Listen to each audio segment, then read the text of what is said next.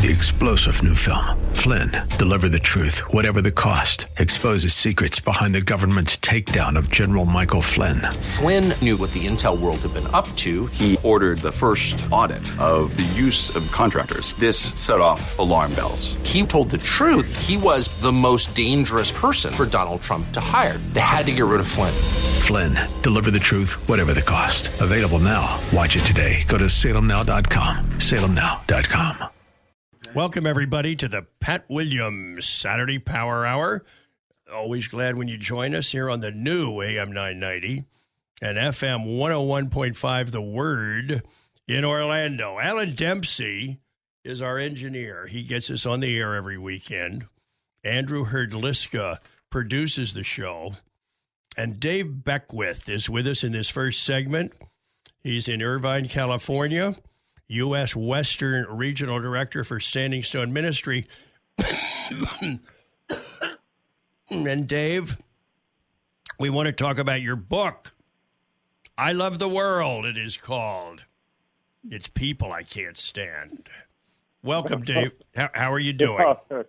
I'm doing well. I usually get quite a chuckle whenever the title of the book is read, and uh, uh, that's kind of how I write. I love humor and good stories, and I fill the book with these uh, wrapped around some some good uh, biblical teaching. So, uh, uh, yeah, doing well, and uh, you know, I think the reality is, is is we all have somebody who gets under our skin, a crazy maker who drives us batty or strikes fear in our heart, and uh, so that's why we quickly identify with the title. Dave, you open the book with uh, a chapter simply called Chapter Zero. Everyone loves a good story. Uh, what are you telling us there? Yeah, I'm telling you about uh, this. I use the backdrop of Jonah uh, for the story. Mhm. Really, um, his story, my story, and everybody's story. How God leads us through times of brokenness. But uh, in uh, in the chapter zero, uh, I'm talking about Jonah. uh, What a fascinating character he is. Uh, different than all the other prophets, and uh, he was um, he was a rebel. He's hard headed. He was stubborn, and most prophets ran to God. Jonah ran from God, and uh, most prophets proclaimed their message. Jonah proclaimed his woes. So uh, he he was a different kind of a person, and yet God used him. That's an, that is the absolutely amazing thing that God would use somebody as stubborn and difficult as Jonah was, and which gives us all hope. Uh, God can use us, um, uh, regardless of uh, what our our problems are. Dave, then you start into the meat of the book. Your first chapter is called Breaking the Grip of Fear. Uh, fill us in on that. Yeah, the uh, the grip of fear. Um, of course, uh, Jonah was wrong to disobey God. No question about that. But when we when we look at it, we understand some of the reasons uh, behind that. Uh, I think there's two things about Jonah. I think one, he was prejudiced, severely prejudiced against the Ninevites, and it kind of makes me wonder: had he had something severe happen, maybe to somebody in his family from the Ninevites, what, uh, whatever, he had this uh, deeply embedded uh, prejudice. Uh, the other was a paranoia. The terrorists of today have absolutely nothing over on the Ninevites. Um, they skin people alive. They put out uh, cut off hands. They put out eyes. Uh, so I can imagine Jonah thinking, "You want you want me to go uh, preach to these terrorists?" And so we understand something of his fear and why he ran the other way. Now uh, we move to the next topic. This is your wake up call. This is the second Well- chapter. Yes, you have Jonah, um, of course, boarded a ship, which was totally idiotic. What he wanted to just refuse to go. Why didn't he just stay home? Uh, instead, he sets sets uh, sail for uh, um, what we know of as uh, modern day Spain, and uh, then of course God cast this enormous storm uh, on the sea, and uh, the uh, uh, the description of that makes me wonder if it was not a hurricane category storm, uh, maybe even a three, four, or five category hurricane because of the way that it was affecting and the way God the way God describes it. Whatever, somehow Jonah's Jonah's sound asleep in the in the in the bottom of the ship there. Um, I think either God put him to sleep supernaturally, or maybe he drunk himself into a stupor. Uh, I, I really don't know, and the Bible doesn't tell us that. But uh, and so finally, the the people on the ship wake him up, and uh, it's a wake up call for Jonah. They discover he's running from the living God, and uh, Jonah actually requests an assisted suicide. Um, as a Hebrew, he, he would have had strong convictions against committing suicide, but instead he uh, asked them to throw him overboard. Now, Jonah had no thought, I'm certain, of being rescued, being swallowed by a fish, anything that was going to happen. Uh, in his mind, it was over. Uh, and so he requests that they would throw him overboard. And that's where the story picks up from there. Now we're ready to move. Uh, Dave Beckwith is our guest. Uh, let's move to the next topic.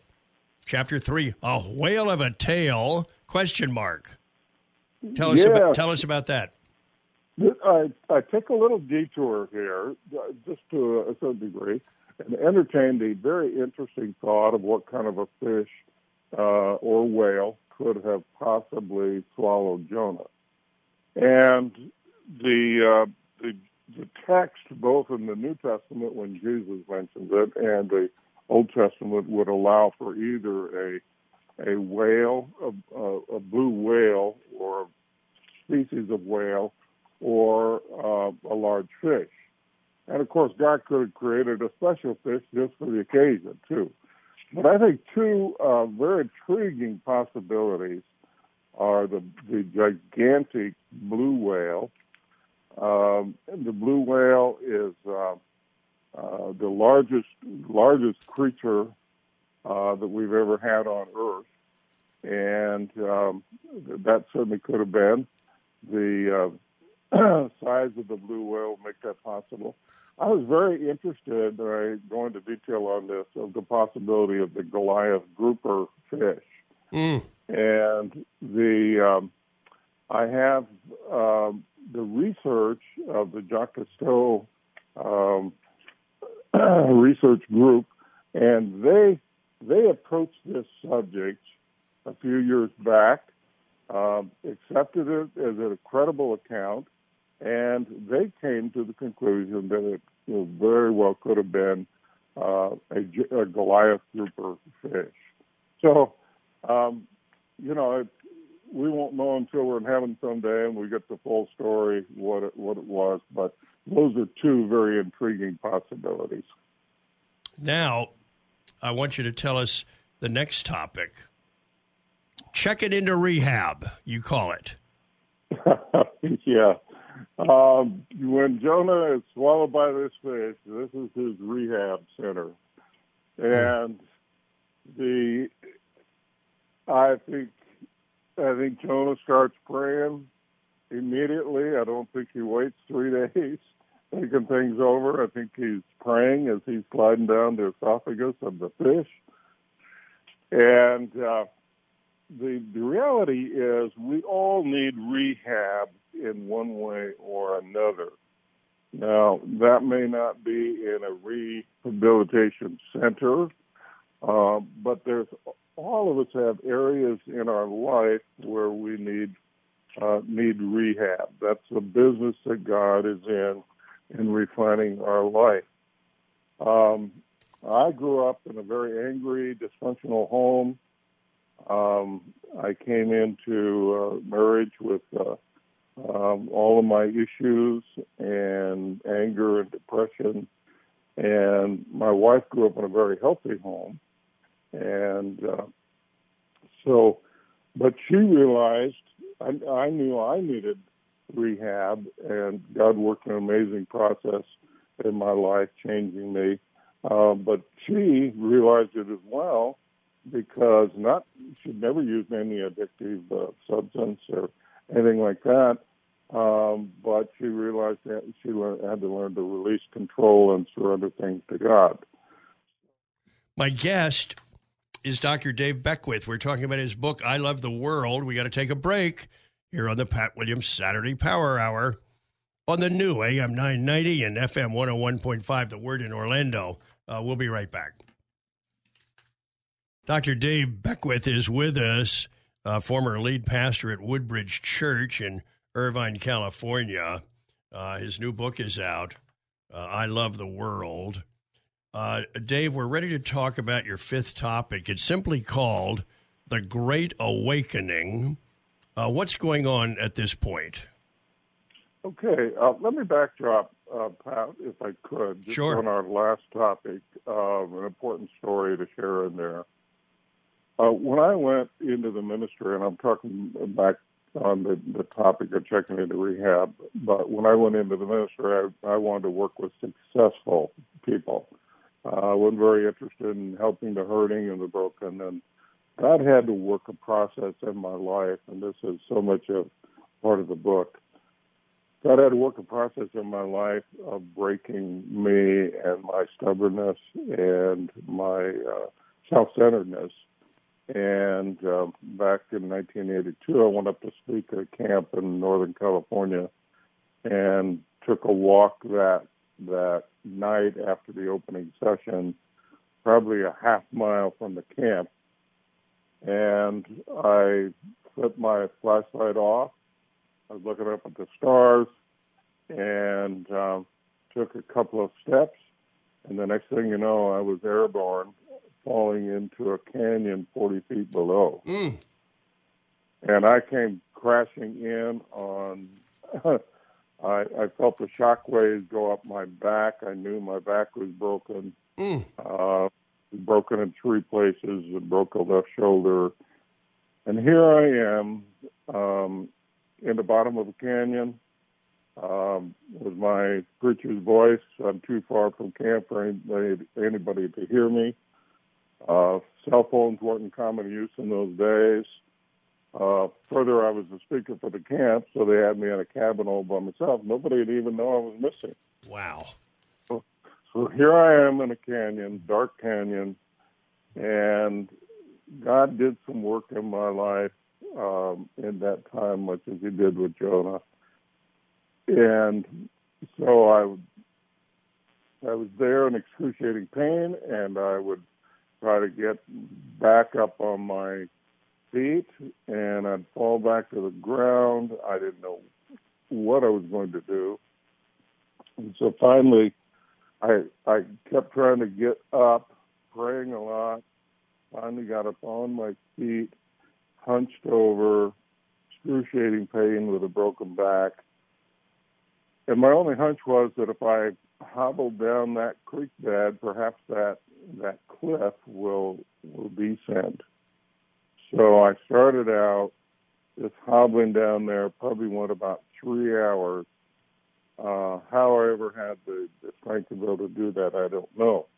I finally came to the point where the cliff was about the height of a table, and I rolled up on it, and then went through the process again of getting getting back up. Hobbled back then towards the camp. Finally got in at about um, oh probably one thirty, two o'clock in the morning, and a couple saw me and knew that I was injured and took me into the hospital. So I had I had six weeks after that laying flat, and that that was my uh, uh, a breaking time that God used in my life, and to develop a new love and a new compassion in me for the people that I can't stand. Mm. So that's, that's a little detour, so we can go on to the next chapter now. Well, uh, that, we're now at topic six, uh, Dave. This makes Okay. me. It's called "This Makes Me So Mad." What's that about? What's that about? Yeah. Um, eh, you know, Jonah didn't get all straightened out just from that one experience, and neither did I. and neither did most people. Uh, God's in process. And so when we come to Jonah chapter 4, we find Jonah just burned up with anger. And uh, I go into four unique uh, types of anger. And understanding those is really con- crucial. You know, I grew up in a home with um, uh, a very angry home. Mm. We started every day with somebody blowing their top about something and banging doors and and yelling and that that's the environment I grew up in. I knew I knew how to be angry.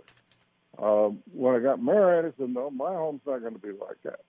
So I went to the other extreme, and I would stuff my anger inside. Well, whenever you do that, that just results in depression. So anger and depression have been camping out together for a long time. And so I learned, I feel like I'm kind of an expert on the two wrong ways to handle anger because I've certainly done both of them. And what I teach in here uh, is how to handle anger. Anger in itself is not sin, but how to do a controlled release of anger. That's the key. And I've been such a much healthier person learning to do a controlled release of anger. So learning to uh, slow the anger down, taking responsibility for it, and I go through seven crucial steps be able to learn to do a controlled release of anger. Dave, I want you to uh, fill us in now on uh, chapter seven. It's called What Matters Most. Uh, what do you include here? Well, when we step away and we look at life and ask ourselves what really matters most, you know, I'm convinced. I mean, it doesn't matter how big a house you live in, or how nice a car you drive, or how many awards and plaques are on your wall, uh, how much applause you've received. I mean, all those things are nice and and good uh, to a degree. But what really matters, bottom line, is love. And I I honestly believe if you live a life of loving God and people, you are a success in God's eyes, um, and probably in the eyes of other people as well. So that's what really matters. That's that's the bottom line. And uh, you know, people might describe you as a good speaker, great musician, uh, a great coach, uh, awesome cook, whatever. Nice, heartwarming of affirmations, but I think the ultimate compliment a person can receive is he or she is one of the most loving people I have ever met. Now, that's the story that I include in this book how God works a process in my life and works a process in your life to bring you to the point of being one of the most loving people uh, in your sphere of influence. So, take away from the book, I say love God, love people, love love people the way God loves people. What we need today is um, I love the world and the people I can't stand. And this is the process of preparing ourselves for that. Dave, at the end of the book, there's an appendix, and it's simply called Three Simple Steps to New Life. Uh, can you tell us about that? Yes, this is so important. And I, I include this in all of my writing. I share with people this might be the most uh, wonderful moment in your life if you're ready to become a follower of Jesus Christ. And there are three simple ways. I, I call them the ABCs backwards. And the C is confess your sin. Um, we've all sinned. Boy, it didn't take me long to figure that one out. Um, We've all sinned. We've all come short of the glory of God. The B is believe. Believe in Jesus Christ, God, who came to earth to love us, and he showed how much he loves us by dying on the cross. And then he rose again. So believe in him, and the A is stands for accept him into your life uh, invite him to come into your life by personal faith. And so the steps are so simple, uh, and yet so important because they change everything in your life. My guest is Dr. David Beckwith, U.S. Regional Western Regional Director for Standing Stone Ministry. Dave, what is Standing Stone Ministry? Can you tell us about that? Yes, Standing Stone Ministry. We care for pastors and wives, sometimes missionaries, uh, other Christian workers. Um, we um, we care for them. We don't charge a dime for our services. Uh, I've got two pastors I'm meeting with later today. Um, both of them going through a crisis, and it's just my joy to come. We don't ask anything from them. Uh, we come alongside them.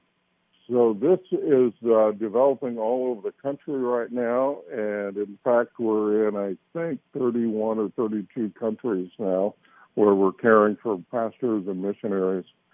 And I'm I'm raising a team of people. I have 60 plus missionaries in the Western region uh, that are doing this work. So I coordinate their work as well. So that's Standing Stone Ministry, and we're glad to reach out and help. Most of us know of a pastor or missionary that's gone through a hard time. Satan loves to attack the, the workers of God. Uh, Dave, I want to, um, as we come to the end here, I want to, I want you to talk about a couple of things about your book. What is spiritual rehab, and why is brokenness a good thing? And then, what is the connection between brokenness and humility? Hmm. Yeah, those are good, good summation topics. So, uh, the brokenness and and spiritual rehab is a process that God will take us through to see the self-centered parts of us. Well, God comes to live in, in us by personal faith. Uh, for the person who prays that prayer uh, using the, the ABCs, as I just mentioned, God comes to live in your life. You accept Him by personal faith. But our own hardness and stubbornness doesn't necessarily get quickly changed. So God is in the process of, uh, of working through and bringing about brokenness. Without brokenness, it's easy to drift along. Uh, self-sufficient, seemingly strong, rather judgmental and self-righteous, probably demanding of others and blaming them, expecting to be served rather than serving, unmoved by the pain of others, and generally an all around nuisance to live with. And that can describe too many of us. But with crushing and breaking, you become keenly aware of your weaknesses. You learn to value others over yourself. You learn to yield rights. I see it as a process where God um, causes it to, to begin to, to relate to others with graciousness and, and humility. And that's where humility comes from, is a process of brokenness that God leads us through. Dave, a big, big message in your book is that crisis often leads to change. Uh, can you explain how that works? Yes. Um, and you're right when you say crisis often leads to a change. Not always. Mm-hmm. Some people, some people live their entire life in a crisis and they never learn anything from it. Mm-hmm. All right. But when we go through a crisis time, that can be a moment when God uses it to, to get our attention, uh, to change us. And so crisis can be a good thing. Um, I've certainly been through a number of them uh, in my life. And so crisis can be a good thing, yes. Dave Beckwith is our guest. Dave, um, what do you want readers and listeners uh, to take from your book and our discussion? Well, I'd love them to be able to take the book, enjoy reading the, the humor and the stories, and um, but most of all, be able to connect in their own life and say, "Where's God at in the process of shaping me to become a more loving person?" And how does He want me? How does He want to use me to love some people that are, quite frankly, very unlovable and maybe even difficult in your life. God wants to do that through you because His love is inside of you. And brokenness is that process to create tenderness and compassion. It allows God's love to flow through us for the person we can't stand. Well, I'm so glad we could visit, Dave. Thanks a million. Congrats on your yes. book. And uh, I wish you all the very best. Okay. Thanks, Pat. Dave Beckwith, our guest from Irvine, California. Uh, we've got more after this on the Pat Williams Saturday Power Hour. It's the new AM 990 and FM 101.5 The Word in Orlando. Dave Beckwith, our guest in that first segment, uh, talking about his book, I Love the World. Uh, we go from Irvine, California, where Dave was, to Davidson, North Carolina. And we hook up with Meredith McDaniel, licensed professional counselor, owner of her private practice, Milk and Honey. And her new book is out, Want and Plenty. Meredith, welcome. How are you? I'm doing great, Pat. Thanks for having me. Uh, fill us in on the background on this book. What does want and plenty mean, and what what what is your mission here with the book? Yes. Well, I don't know about you, but I am someone who just knows that there could be more here in life. We live in a broken world, and that can sometimes feel like a really dark place.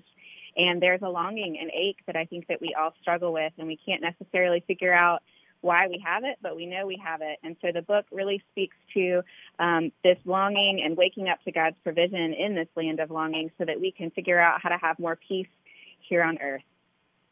Well, there are five major topics here that you write about, so let's get started. The first one is called Deep Groans. I am made for more. What are you writing here? Yes. So in this first section, I really wanted to speak to, um, again, this ache and this longing that we have here in life. There's a quote that I love from C.S. Lewis that I put at the beginning of the book that says, um, if we find ourselves with a desire that nothing in this world can satisfy, the most probable explanation is that we were made for another world. And I think we see that um, in the story of Exodus back in the Old Testament in the Bible, um, where there was a people that was under um, oppression under the Pharaoh, um, who had an enemy that was trying to, um, you know, keep them busy every single day and and made them forget who they actually were. And so, at one point um, in the story, in that narrative, God gets to start hearing the groanings of his people, and it says that he has a response. And so that is what has inspired um, this section of Deep Groans and I Am Made for More. Now, uh, let's get to your second topic brick and mortar. I have hope. Yes.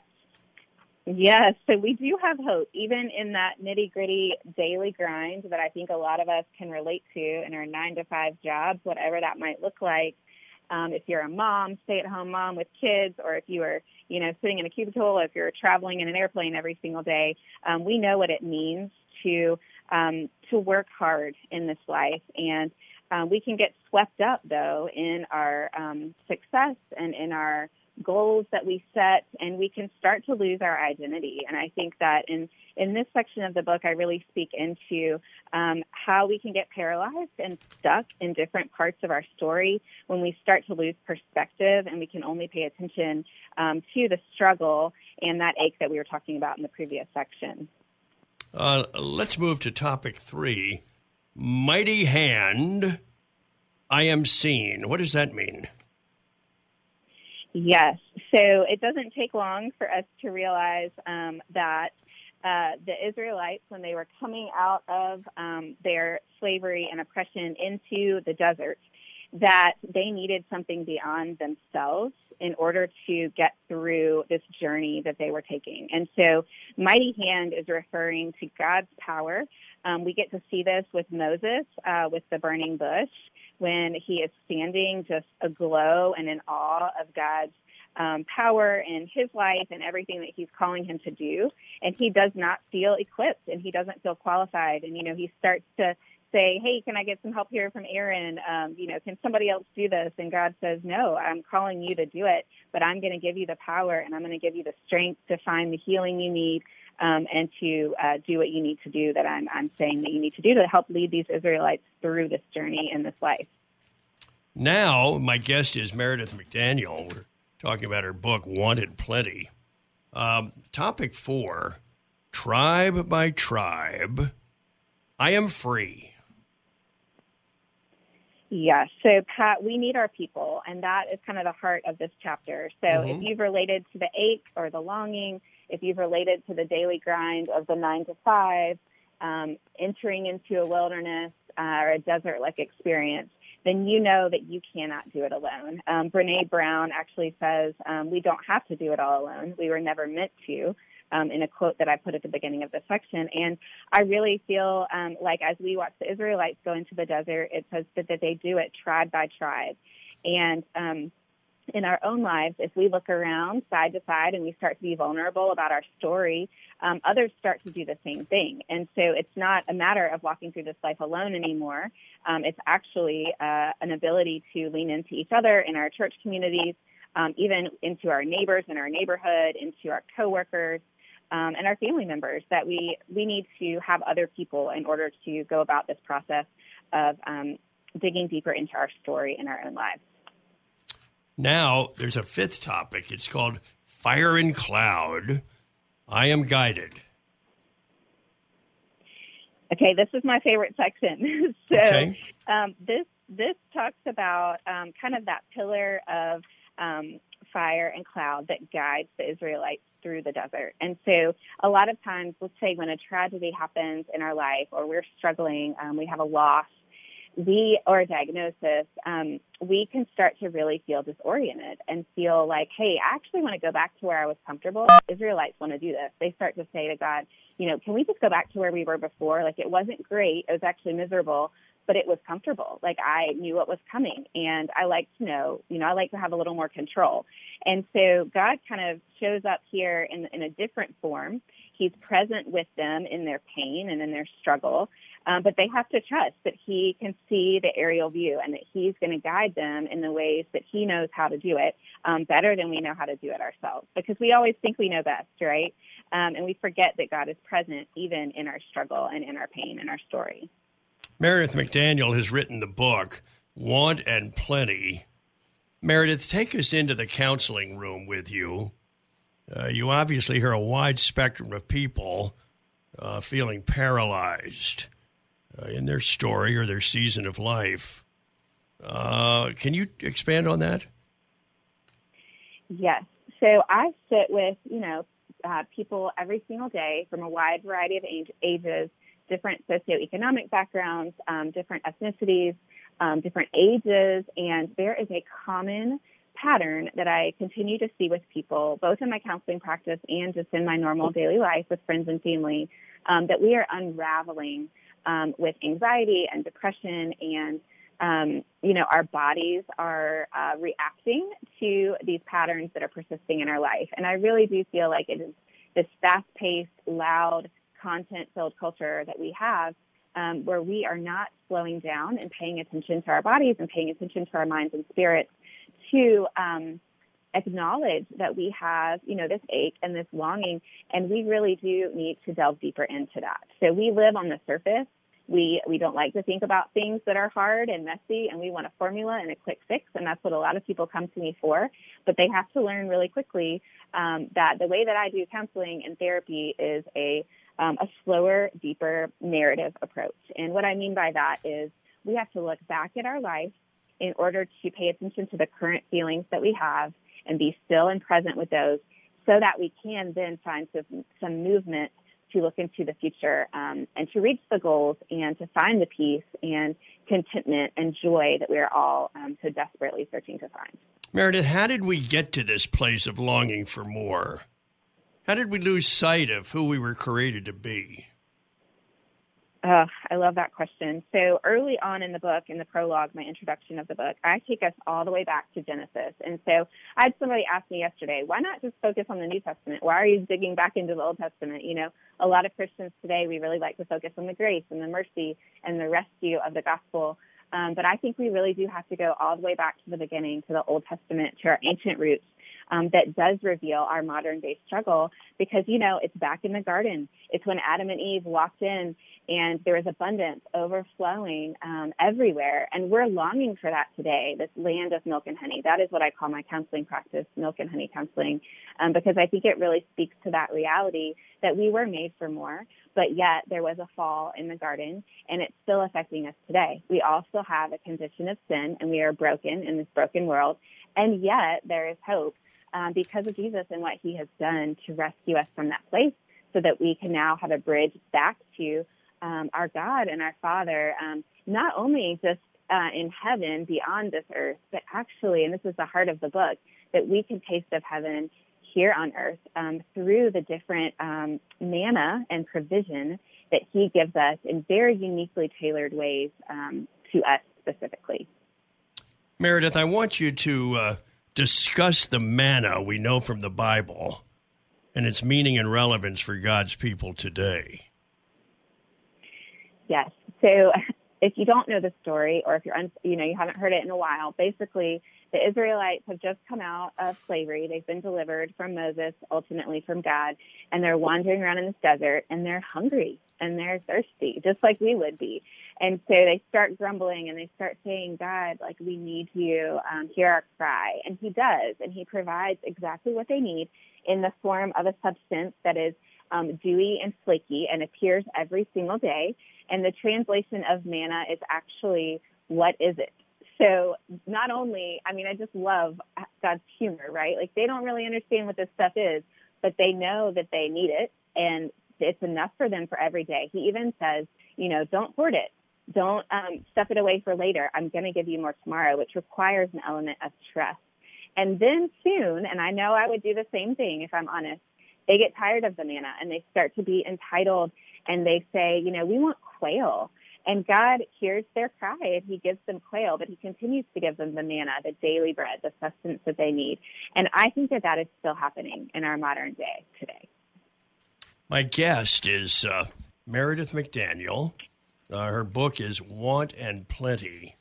Meredith, you make this statement digging up the past can be a brutal process that many of us are not eager to engage in, but it is worth it.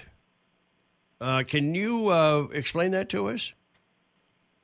Sure. Well, I started going to counseling myself in college, and I was trying to figure out what I wanted to do with my life. Um, you know, who I was, who God was, why I interacted with people the way that I did, why other people interacted with me the way that they did, um, positively and negatively. And I found out really quickly that I needed to dig deeper into my own personal narrative and story. And when I started to do that, it was messy and it was painful.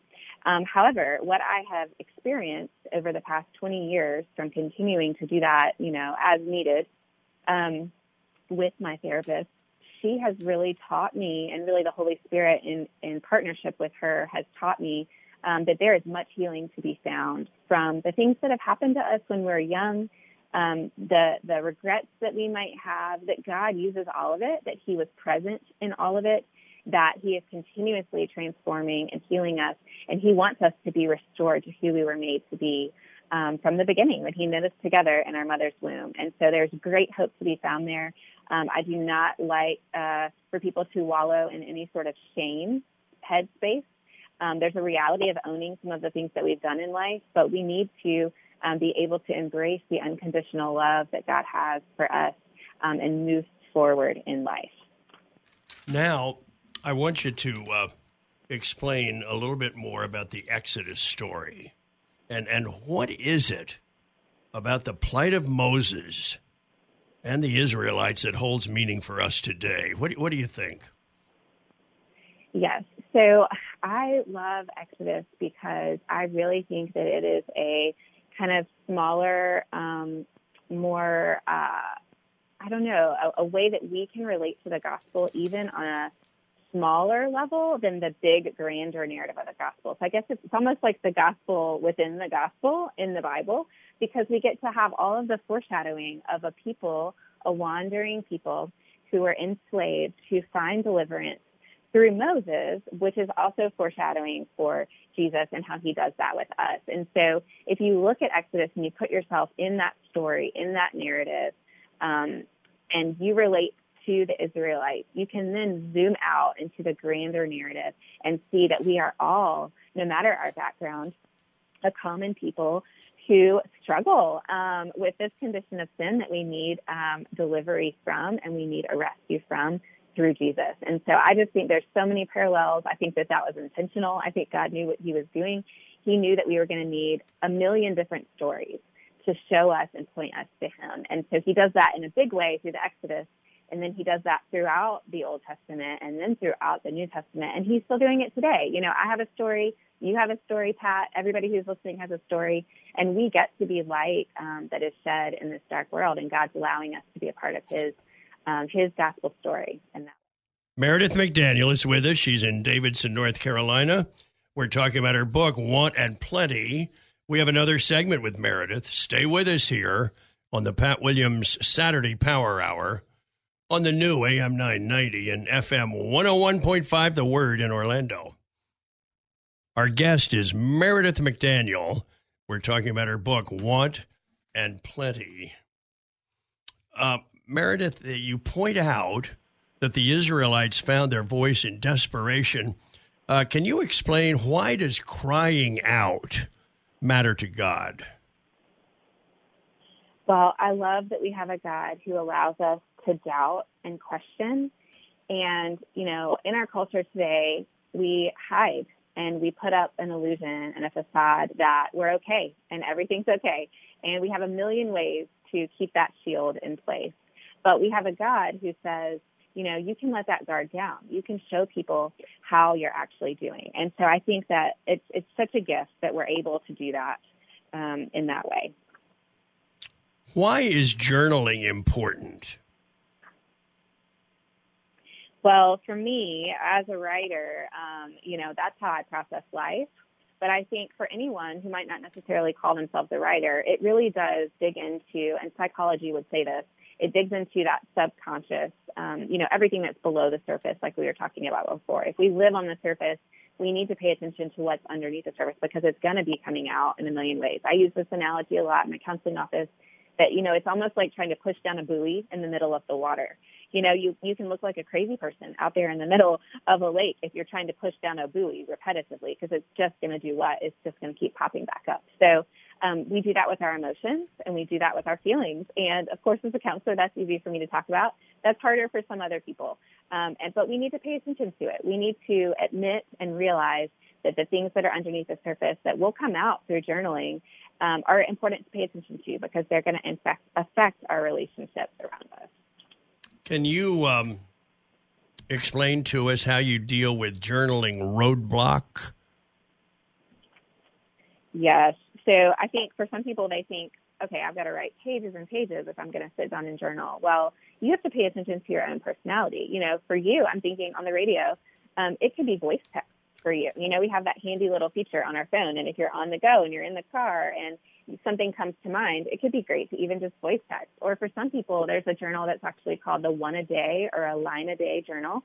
So you could write one word or one sentence every single day. And then all of a sudden you start to have this documentation of being able to go back and look at God's hand and trace God's hand in your story um, through that. So I think what I would tell people is you don't have to sit and write pages upon pages. You don't even have to write every day, but maybe have something by your nightstand so that if you're sitting there cycling through thoughts in the middle of the night or before you're about to fall asleep or right when you wake up, it's kind of a place for you to brain dump and get it out of you.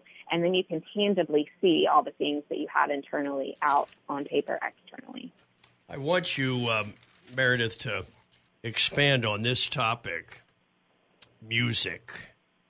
And, and you yes. believe that the power of music to heal is real. Uh, I want you to tell us more. I do. Okay, so my dad was a DJ growing up, and he was on the radio in Virginia, actually. And, um, you know, he just gave me a ton of access to really good music, like a wide variety. So, not necessarily Christian music. I mean, all kinds of music. There's something that happens in that space of sound and the combination of sound and silence um, that I think that we can get swept up into this experience and almost transported out of our life for a second. And I think we all need that. We need, you know, we do that in some unhealthy ways, and that can form into addiction if that's from video games to alcohol or drugs or pornography. I mean, you know, the whole gamut. Um, or we can do it in healthy ways. And I think a really healthy way to do it is through music. And we can have it wherever we go. You know, it can be while we're in the shower, it can be while we're driving down the road, it can be in the quiet spaces of our homes. Um, and music for me really has been a healing healing space since I was young. It continues to be. It's helped inform a lot of my writing. I usually listen to music before I do a big project um, to kind of get me in a good headspace. And, um, you know, I don't know what that might look like for um, whoever's listening, but I would definitely encourage people to try. It calms your whole body, um, I think, from the inside out to just have um, have some music sometimes. But we need silence too. Meredith, I want you to tell us three things we can do today, even right now, to become more tuned into God. Yes. Well, I think the first thing is, and I just alluded to this, but we need to create some quiet and some stillness in our life. And we are not good at that. We are we are always on the move. And I think God is trying to uh, whisper tenderly to us above all of the noise. And He's not going to force Himself on us. He um, is going to be patient and He's going to be waiting for us to kind of clear the clutter from our life. And so whatever that looks like for you, to carve some time, I think every single day, maybe even before your feet hit the ground when you're getting out of bed. You know, my tendency um, in the past has been to start scrolling through my phone, checking my email, you know, getting on social media, all of those different things. Um, when I really feel like God has said, "Hey, I need you first thing in the morning. I want to be the first one speaking into you in the morning and the last thing that's speaking into you in the evening." And so, if that's pulling out a book, if it's pulling out the Bible, um, if it's journaling, if it is listening to music, if it is turning off all the noise and all the screens and just creating some space to hear from him again, um, we need we need that time, and I think we crave it. We just we just, uh, it gets pushed out. So that's that's really what I would start with, and then I think secondly, we need to lean into our communities and to, into our people, and that requires vulnerability. So we're going to have to share what's actually going on in our life. We don't need to tell the whole world all of our stuff But, you know, think about your close friends. Think about um, maybe you need somebody beyond friends. In addition to that, you need a counselor or spiritual director, or you need to meet with your pastor um, or a small group leader at your church. We really do need to tap into the people around us because we are not we were not meant to do this life alone. So I think those would be the two primary things. Um, I could go on and on about it all day, but those are the two that I would really stick with. Meredith McDaniel uh, is our guest. Meredith, I want you to talk to us about how you balance work and family life. It's a big issue for everybody, isn't it? It is, and it's not easy. I think it's trial and error for me right now. You know, I'm in a season where my counseling practice is growing, and you know, I'm just about to release this first new book, and you know, there's some momentum in my life right now that I'm not used to. And my husband, you know, he um, is in full time ministry. We raise support, and then we've got three kids in elementary school. And so I don't think God made us to work so hard for Him that um, we lose sight of our primary relationships. And I say that in my acknowledgments at the end of the book that that is something I've really had to learn through this process of writing that's been really five years in the making for this book. Um, you know, it became my primary focus.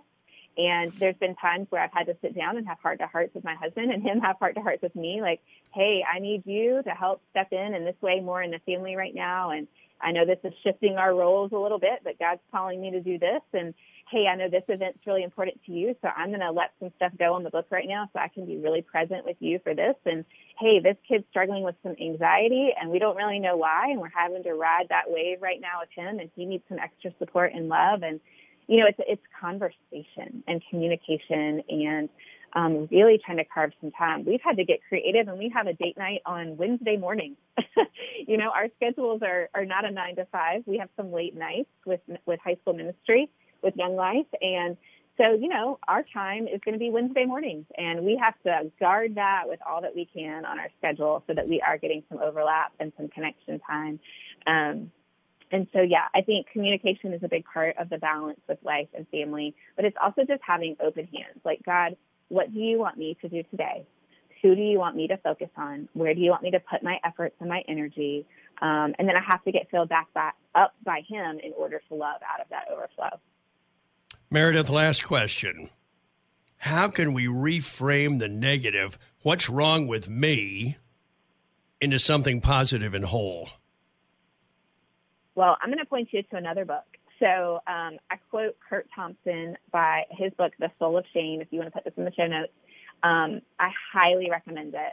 It is a book that helps you to not get stuck, which you could do. Like as you're reading my book, you could start to think, oh my gosh, like if I look back at my story, I'm remembering stuff I did in high school and I don't want to think about that. And man, I'm such a bad person and my sin is so great. And that is not where I want people to end up. And so I, I do feel like I guide people out of that and offer the hope and the healing in my book. But if you want to dig deeper into that in your life, um, in a way that does not get you stuck in shame, um, The Soul of Shame by Curt Thompson is a great resource. He has a great website as well. Um, and I think that, that that can be a really great place for people to go. My guest has been Meredith McDaniel. Meredith, many, many thanks. Good job. Thanks for having me. The name of the book, Want and Plenty. We've got to wrap up right after this on the Pat Williams Saturday Power Hour here on the new AM 990 and FM 101.5, The Word in Orlando. Dave Beckwith was with us in that first segment, then Meredith McDaniel in the second segment. I want to take a minute to talk baseball with you. We're trying to bring Major League Baseball to Orlando, and we need your help. Uh, go up to the website, orlandodreamers.com. Orlandodreamers.com, and just uh, respond to those couple of questions. One of them is at some point, uh, would you be interested in a season ticket package if we're successful in luring a Major League Baseball team here? Uh, we need the community to really jump in and um, and get behind this, and I think we can pull it off and become a Major League Baseball city. OrlandoDreamers.com. You've been listening to the Pat Williams Saturday Power Hour right here on the new AM 990 and FM 101.5, The Word in Orlando. We'll be back next weekend. Have a great week ahead. Three star general Michael J. Flynn, head of the Pentagon Intelligence Agency, knew all the government's dirty secrets. He was one of the most respected generals in the military. Flynn knew what the intel world had been up to. He understood its funding. He ordered the first audit of the use of contractors. This set off alarm bells. The explosive new documentary, Flynn, Deliver the Truth, Whatever the Cost, uncovers the facts behind this scandal. Flynn told the truth. He was the most dangerous person for Donald Trump to hire. I find out the worst enemy that I'm going to face in my life is right here in America. They took my assessment and they wanted me to change it. And I was like, I'm not changing it. They had to get rid of Flynn. With in depth interviews, archival footage, and never before seen personal records of the man behind the headlines. I just felt like I was drowning. Flynn, deliver the truth, whatever the cost. Available now. Watch it today. Go to salemnow.com. Salemnow.com.